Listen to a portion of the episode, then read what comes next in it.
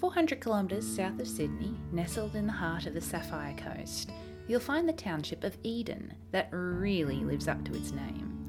It's a small town of about 3,000 people that every now and again balloons out as an influx of tourists swarm up and over the coast, all set to enjoy this gorgeously picturesque part of the world, with its clear and cool waters of Twofold Bay sparkling next to the famous hourglass shaped headland, all backed by stunning national parks that morph into ancient, untouched wilds. Still, regardless of how pretty it is and how much Melburnians like to get a bit rustic up there, it's not unfair to say that Eden usually doesn't have a lot going on. But every year, on the first weekend of November, this tiny town comes together in a celebration of an extraordinary past as it plays host to the Eden Whale Festival. A wonderful three day event that features food and song and dance and arts and crafts and a street parade and the retelling of one of the most unique stories in the world a story that stretches for tens of thousands of years. The people who live here on this tiny coastal town have always had a long standing connection and affection for the killer whales, the orcas, who live right in the waters beside them. From the indigenous people, the Yuin, to the white invaders and on to the modern town, there has been a generational long understanding between the humans of Twofold Bay and the orcas who reside beside them and it's more than just a circumstance of living arrangements. The people of Eden never viewed the orcas as just animals that they could use to their own end. They were part of the township, and they were their comrades, their friends, their brothers. Their story is almost the stuff of fairy tales, right up to the tragic conclusion in 1930. The connection between the whales and the humans was established countless generations ago, it was the Yuin people who began it, although it has been suggested that it was actually the killers themselves who started it, or that it was just simply a good chance of geography. Twofold Bay is a little lip of land that sticks out from the coast and is right in the path of where the southern right and humpback whales migrate up from the southern Antarctic waters to the warmer climes of northern Queensland to have their calves, Along the way, these larger whales have to navigate past the smaller, deadlier killers, who had long ago devised a way of using the shape of Twofold Bay as a sort of funnel to trap the larger whale in shallow waters where they could exhaust them before ripping them to shreds. In this process, the whale carcass would very often become beached. But the orcas, they would always beach the whales in a very specific part of Twofold Bay, right at the place where they had been called to.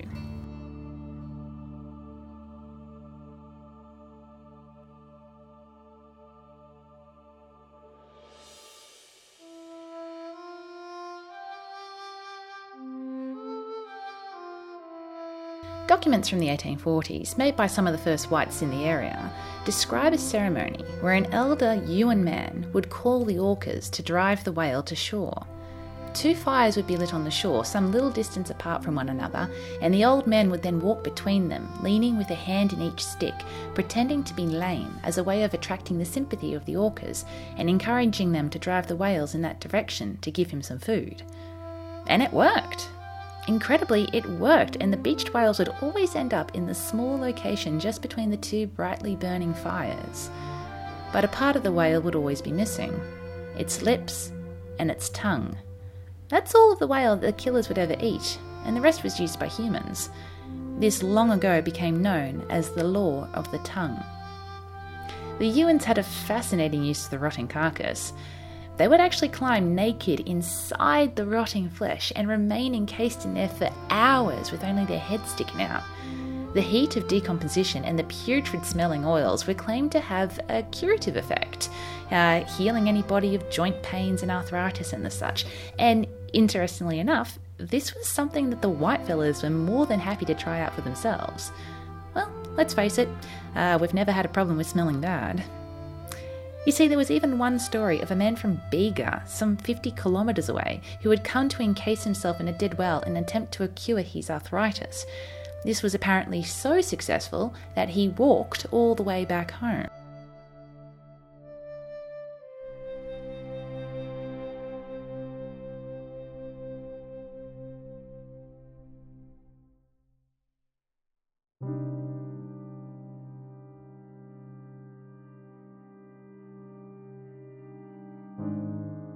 Now, the first Europeans began to invade and take over in the 1820s, but one of particular note was a man who arrived in the 1840s known as Benjamin Boyd, a Scottish entrepreneur and all round bastard. As well as trying his hand at whaling, he was known for attempting to set up his own little town called Boydtown, which, in his own egotistical way, he hoped would one day rival Sydney. And Mr. Boyd was the first man to kidnap and bring islanders to Australia as slaves, a process that became known as blackbirding. He was an awful person, and everything with his name attached to it needs to be changed, but he did meet with a rather charming end. He was murdered on the Solomon Islands in 1851, supposedly shot by an unknown islander man, though his body was never found. It's almost as poetic as what happened to Captain Cook. The half constructed Boyd Town became a ghost town and was only rejuvenated in 1940 and reborn as a tourist park. But at the time, this did relieve one particular man who'd been employed to build this town in a bit of a tight spot. He was a Scottish carpenter by the name of Alexander Davidson. After Boyd's little empire collapsed, Davidson and his business partner, Solomon Solomon, yep, purchased much of Boyd's old whaling gear and set about starting their own company, repainting all the boats a vibrant green colour in honour of Davidson's proud Scottish heritage. Together, Alexander and his son, John, began whaling from their five or seven oared boats, and with their carpentry skills, they could maintain and repair their little green boats quite easily. Now, the interesting thing about the Davidson clan is that they were a deeply religious people, but in the good way. They were teetotaling, lay preaching Presbyterians, and the Davidsons believed and acted on that belief that all men were created equal under God, which led them to not only hiring a significant amount of Yuin people to work on their crews, but also paying them the same amount as the whites. But they still stole their land and denied them their culture and their language, as they also wanted to save them. Yes, the Davidsons were remarkable in their attitudes for the time, but let's face it, the bar is pretty damn low. By all accounts, there was a sense of loyalty and respect between the two peoples, even to the point where the Davidsons listened and learned about the Yuin's beliefs and relationships with the killers, right down to how they referred to the Orcas as their family, their brothers, and the law of the tongue. And they saw how troubled these people were at these new whites of the region who were destroying this precious relationship. You see, there were reports even in the 1840s of killers and whalers interacting, although not kindly. The whalers felt that they were in competition with the killers and would actually use their spears and oars to drive them away, in some cases, even hunting and killing the orcas for fun. There was one crew in the bay that had determined that they would catch the largest killer ever sighted, one which had a dorsal fin of over two metres in height, though they never succeeded. This infuriated the Yuin people, and the Davidsons, taking this into account, decided that to please the Yuin members of their crew, their own little company wouldn't harm the killers, even if they did get in the way. Now, it's unclear when the lack of hostilities between the two species evolved into an active partnership, when the killer's presence around the whalers turned from something of a mild irritant to a much appreciated necessity. But eventually, the killers would associate themselves only with Davidson's crew, being able to recognise the distinct green coloured boats and steer clear of the other whalers who were less welcoming. A system developed between the three main pods that existed around the coast and the humans, a system that many people of Eden all tend to agree was devised by the killers themselves rather than the men. An extraordinary claim to most, but simple everyday life to those in Eden. In many ways, the killers did what they'd been doing for centuries find a migrating whale, push them into the shallows of Twofold Bay, and then harry them until exhaustion made it easy to go in for the kill. Only this time, they invited the whalers along. One or two of the killers would break off from where the pack was chasing a whale in deeper water and swim at least 10 kilometres out of their way so they could go right to the front door of the Davidson property, once again, this shows, like with the fires lit by the Yuin people, that the killers knew exactly where they were going and who they were dealing with. They would then flop tail, bringing their tails above the surface and then allowing them to crash down and make the most remarkable noise, like the sound of a gunshot echoing across the bay. This would alert the whalers who would rush out from all corners of the township with cries of Rusho rising up from everywhere as they would bolt down to ready the boats and then go out to meet their fellow hunters who would be waiting for them in the shallows. And it was always the same killer who came to them, who alerted them, and who was even known to grab onto the line out the front of the boats and pull them along to hurry them up. He was known as Old Tom.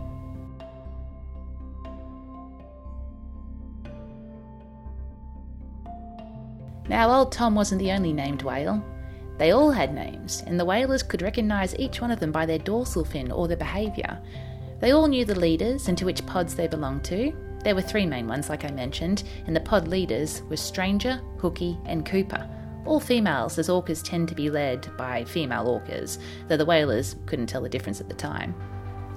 Then the most notable, there was Typee, Albert, Youngster, Humpy, Jimmy, Jackson, Little Jack, Big Jack, Big Ben, Young Ben, Brearley, Sharky, Charlie Udgery, Skinner, Montague, Kitchener, and Walker. now, these are the most common names that we know. I mean, there were at least 50 orcas in those three pods, but these are the most prominent ones.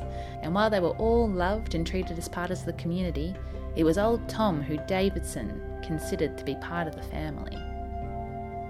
Out of all of the other killers, Old Tom was the one who had the most frequent contact with the whalers, and was the one who developed the most interest and returned affection. He, in turn, was known as the humorist by the whalers, who thought that he had a sly, joking attitude to him, as he used to pull on the ropes not only to tug them along, but also to every now and again act as an anchor and prevent movement. He played around with other boats in the bay, not just when there was whales to bring in, pulling them around in circles, seemingly just for fun. He was also known to swim very close to the boats and bob his head just above the water to stare at the whalers. There was an intelligence in those looks, curiosity, almost as if old Tom was just as interested in these wild killers of the seas as they were in him. Now, after the whale was taken down and the carcass would be dragged into shallows, it was then left there overnight so the killers could eat their fill, and the whalers only returned the next day to drag the whale to the station and cut it up. You see, the law of the tongue lived on. Out of the whole Davidson clan, it was Alexander's grandson, George Davidson, born in Eden in May 1863, who probably had the closest connection to the killers. He began whaling at the age of 14, and by the 1890s he became the master whaler and took over the family business. He had known Tom his entire life and had never been on a whale hunt without his old friend. He had even swum with Tom on many occasions, and this, along with his escaping many dangerous and difficult circumstances and situations out on the ocean, earned him the nickname of Fearless George. Because you needed a certain sense of fearlessness to do what they did. Whaling was hard, dangerous work, particularly for the type of whaling that those in Eden trusted the killers with.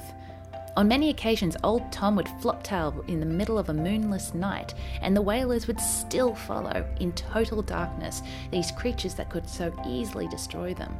And sometimes, well, that did happen. The frenzy of a hunt, as the massive southern right or humpbacks were being ground down, sometimes those tiny little green boats would get too close or be too slow. Sometimes they would even see it coming a massive tail or fin slowly rising above them before crashing down hard on those small wooden boats, smashing them to pieces.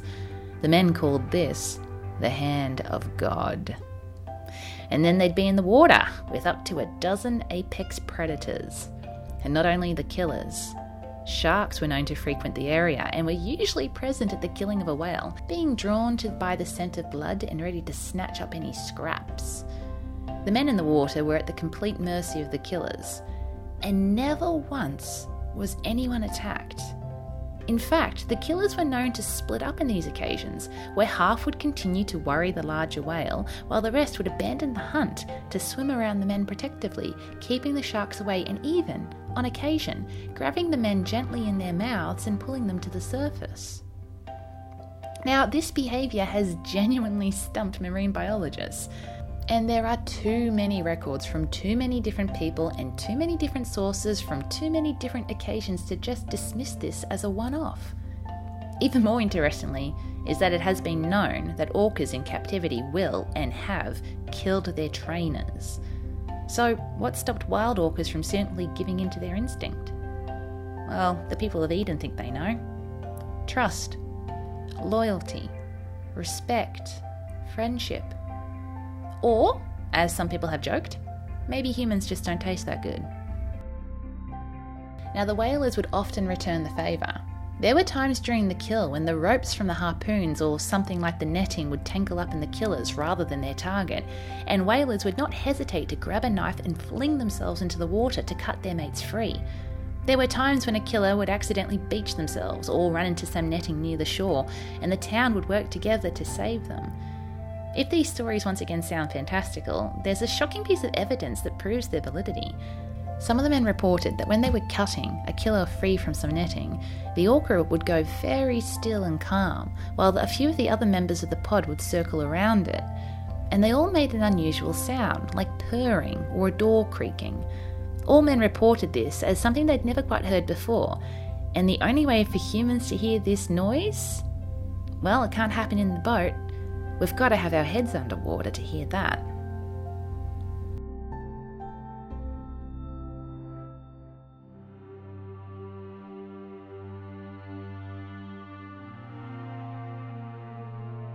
But sometimes help came too little, too late.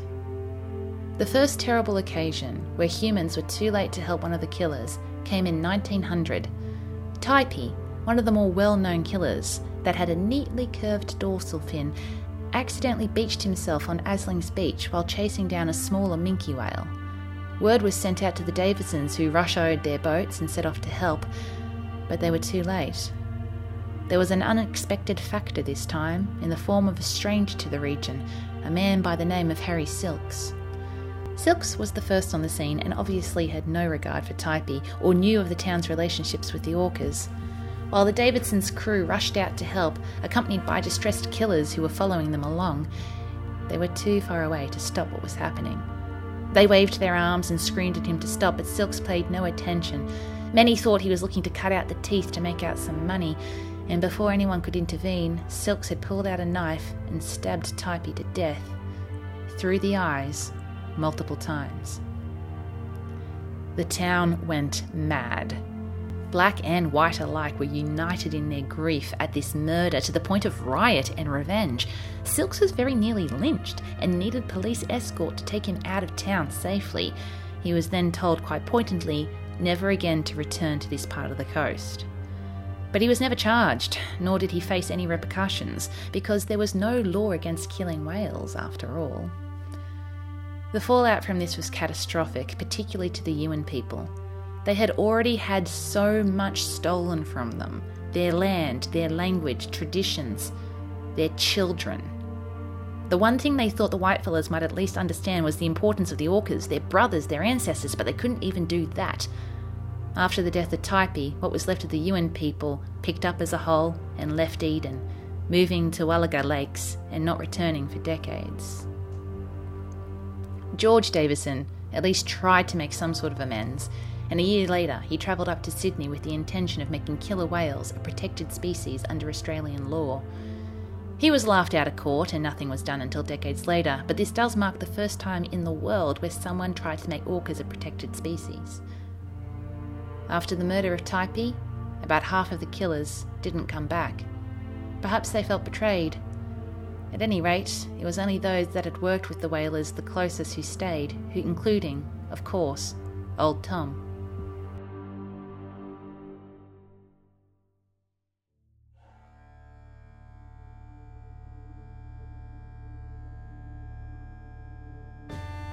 Then in 1926, it was the Davidsons themselves who suffered tragedy. George's eldest son, Jack, had been returning to Eden with his family across the bar. Jack, like his father, grandfather, and great grandfather, was an experienced whaler and boatman and was confident enough to have his whole family in the boat with him as they sailed back to Eden after a night's entertainment. But it was dark, and his wife Alice warned Jack not to take any risks with their three children on board, though he cheerfully replied that he could sail that stretch in a milk dish. But even the most experienced sailors can't prepare for a freak wave. The small green boat was swamped and then capsized, and the family was swept out into the black, rough sea. Jack managed to swim out and save his daughter and his wife, then continued to swim out in search of their son and their baby. And eventually, Jack didn't come back. The whole town rushed to the rescue, but it was far too late. The next day, the body of the baby was found, and then two days later, the son. But search as much as they could, they could not find any trace of Jack. It was a week after the accident that George noticed something odd in the bay. The killers were acting very strangely, specifically Old Tom. They didn't usually stay in the bay, but for some reason they hung around these shallow waters, swimming round and round restlessly. Old Tom in particular kept breaching, rising and falling over one particular spot. Eventually, George took the hint and sailed out to where Tom was rising and falling. And there, stuck under a rock, he found Jack. Jack had been 36 years old at the time. Most incredibly, on the day of the funeral, when they sailed across the bay with Jack's body in the boat, the killers swam right alongside them, old Tom just out in front as he always was. And this wasn't for a hunt. It was one of the few times the killers hung around the boats, not for any particular reason, except one.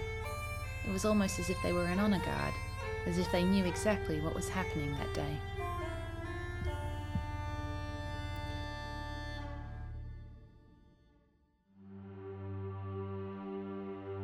In Eden, the killers were described as beautiful, sleek, lovely, intelligent creatures but this affection didn't extend so much to their cousins who they were hunting. Alice Otten, George's niece, who was 103 at the time of recording this, remembered the day that she saw a southern right whale being taken down in the bay. As per usual, the killers had run it in, and the men were throwing harpoons, again and again, sometimes getting close enough to steady the boat above the distressed animal to stab down in quick succession while the killers bit and tore away. Then, in her own words, I heard this dreadful, desperate moan, and it was as if it had got beyond its capacity for suffering and despair. And that was when I realized it was a terrible thing they were doing, a terrible thing. They were murdering this beautiful creature. Elsie Severs, George's daughter and Alice's cousin, had a much more blunt outlook. It was a living. And it was, and a hard one at that. Though there were some remarkable feats achieved in the heyday, Eden actually has the world record for the largest whale ever caught with a hand thrown harpoon, a whale that came in at 97 feet long. But the Davidsons themselves only caught about five whales a year, sometimes eight on a particularly good year. By comparison, the Tangalooma whaling station up in Queensland took 700 whales a year, and modern day Japanese and Nordic whalers, in defiance of world opinion, kill more whales in a single year than the Eden whalers took in a century. The Yuin people and the Davidsons at least shared one common belief there was no point taking more than you needed. But they were probably the only ones that thought that way. By the end of commercial whaling in southern oceans, only 5% of the original population of right and humpback whales survived. Only 1% of blue whales did. The end of whaling in Eden came with a whimper and a betrayal. By 1930, four years after Jack's death, the killers who had numbered up to 50 were now only about four. Old Tom was still there, and now very much living up to his name as he was estimated to be more than 70 years old at the time. George himself was pushing along and was now 67, and no longer in control of those little green boats anymore. That was John Logan, a neighbour of George's, and a man who some describe as thinking that he knew more than he actually knew. The incident occurred when they just managed to harpoon a humpback whale, with Tom's help, of course. But when George made to cast the humpback's body off so Tom could eat his fill, Logan stopped him. Logan argued that with the rough seas coming in, the carcass would easily be washed back out to sea, and they'd better get it to the whaling station as quick as possible. George was horrified. This went directly against the law of the tongue that he'd been living his entire life, but Logan wasn't having a bar of it. Logan didn't care for some small town superstition, and he shouted at George, berating him for not seizing an opportunity for some damned killer. The whales in the region were almost non existent by this stage, and Logan said angrily that this might be the last whale that George ever took in. And I don't know why he did it. Maybe he was old? Maybe the financial burden at home was weighing heavily on him? Maybe he knew that there was some truth in what Logan was saying because that was one of the last whales they ever took in. But for the first time in his life, George defied the law of the tongue. Tom's reaction was one of shock. He swam round and round the boat, thumping against it and grabbing at the lines as he furiously tried to stop the boat from towing the carcass away. Logan, furious in his own right, and perhaps more than a little bit scared, as for the first time he began to witness a killer's real strength, grabbed an oar and smashed it down upon Tom's nose. Once, twice, again and again until blood poured from Tom's snout and a few teeth were wrenched out, all while George was watching in abject horror. Eventually, old Tom let go, rolled on his side to once more stare at George with that one intelligent eye, and then disappeared. George was heard to mutter, My God, what have I done?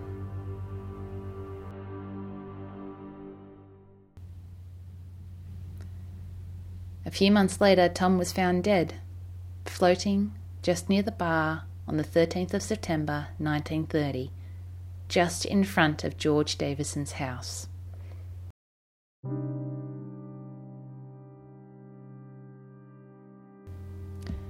George was seen to walk around the body of his friend, running his hands over Tom's sleek skin and talking to him. Two old relics of a dying age. When he could bring himself to it, he cut open Tom's stomach and was distressed to find it empty.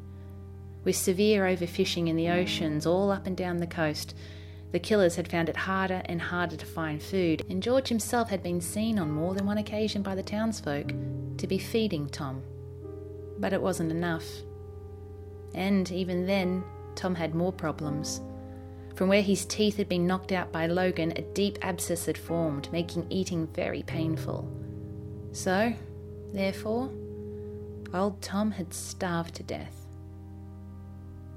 At first, George had wanted to take old Tom's body back to the ocean, but Logan, perhaps in a fit of remorse for his part in Tom's death, suggested that his body be stripped and his skeleton preserved and it was Logan who eventually funded the foundation of a museum for Tom's skeleton to be housed in, known as the Eden Killer Whale Museum, which still stands today.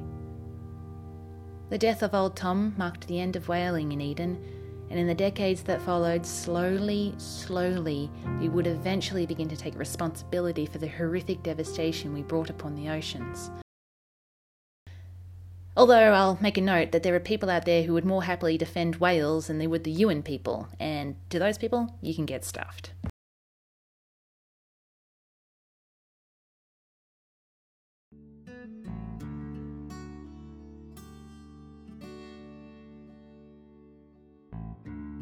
In the time that followed, the story of the Killers of Eden became nothing more than local legend, the museum, a cool little place to visit where you could gaze upon Tom's old skeleton and marvel at how his teeth were all ground down on one side as a result of him constantly pulling at the lines on the boat.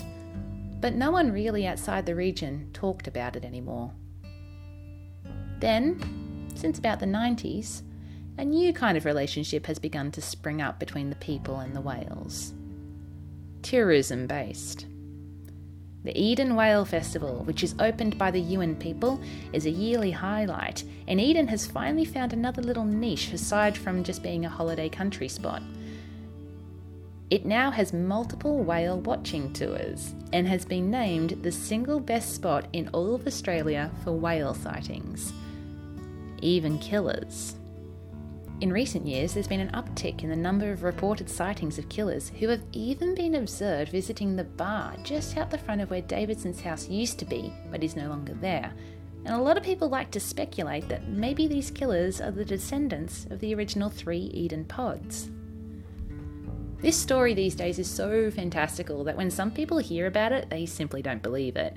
But it happened, it may be the only place in the world where it did, but that doesn't make the truth of it any less real. Humans and orcas, living and working side by side, with a relationship that spanned decades and across generations, in a tale that is now being moved to almost legendary status. The Whalers and the Whales, the Killers of Eden.